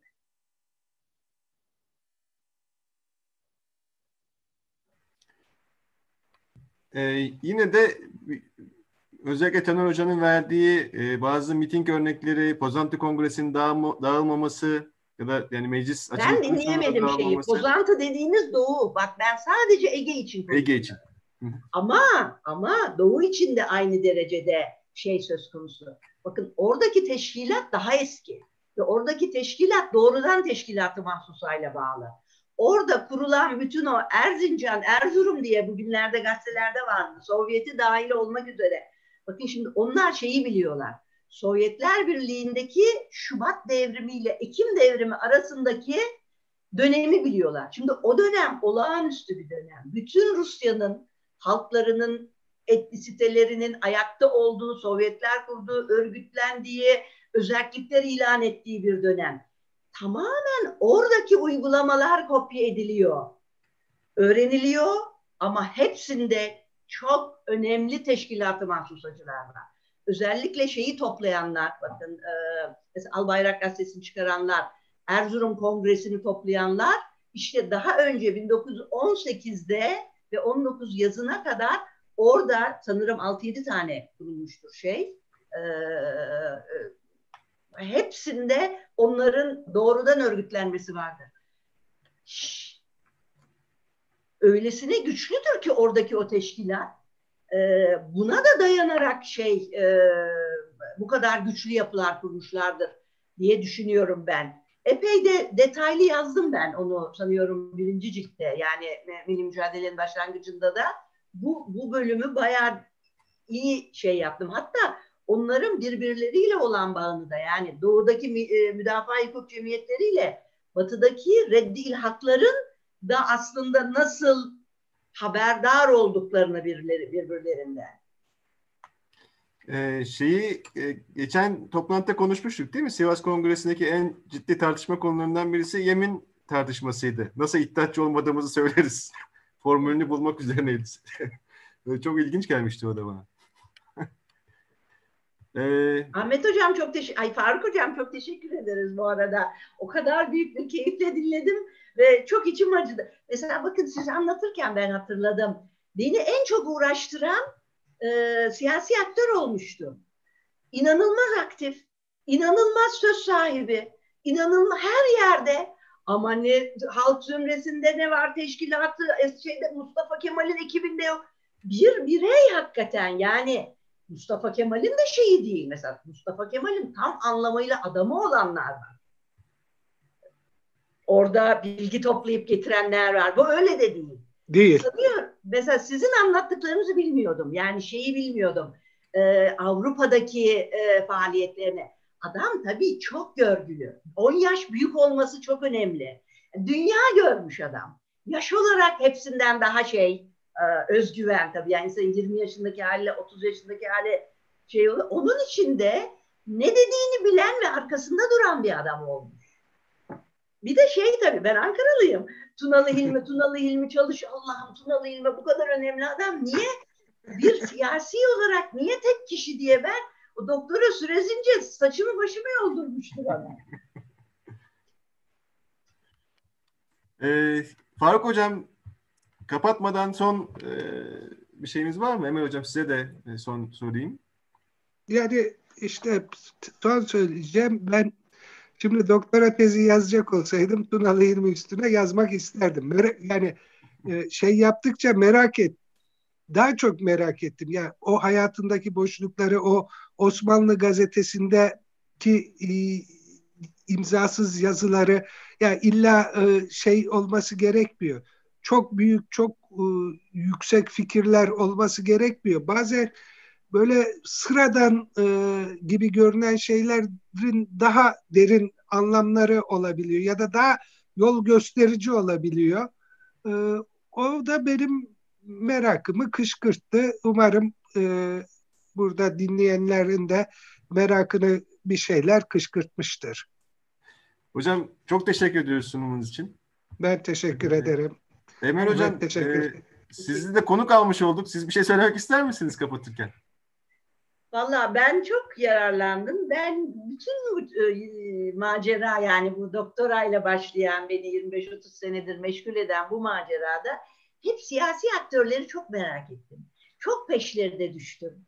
Onun için e, hocamızın dediği gibi e, Tunalı Hilmi gibi neler var. Yani e, birinci meclisin en dar kadrosundan en geniş kadrosuna kadar her birinin üzerine 3-5 çalışma yapılması lazım. En dar kadroların üzerine onlarca kitap yazılabilir. Ben hep söylerim. Churchill'in hakkında kaç hoca e, kitap vardı Faruk Hocam?